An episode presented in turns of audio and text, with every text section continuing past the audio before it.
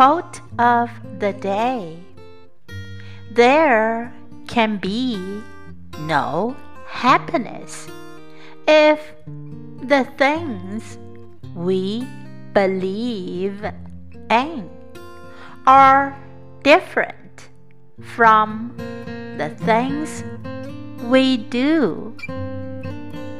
By Freya Stark. There can be no happiness if the things we believe in are different from the things we do. Word of the day Happiness. Happiness.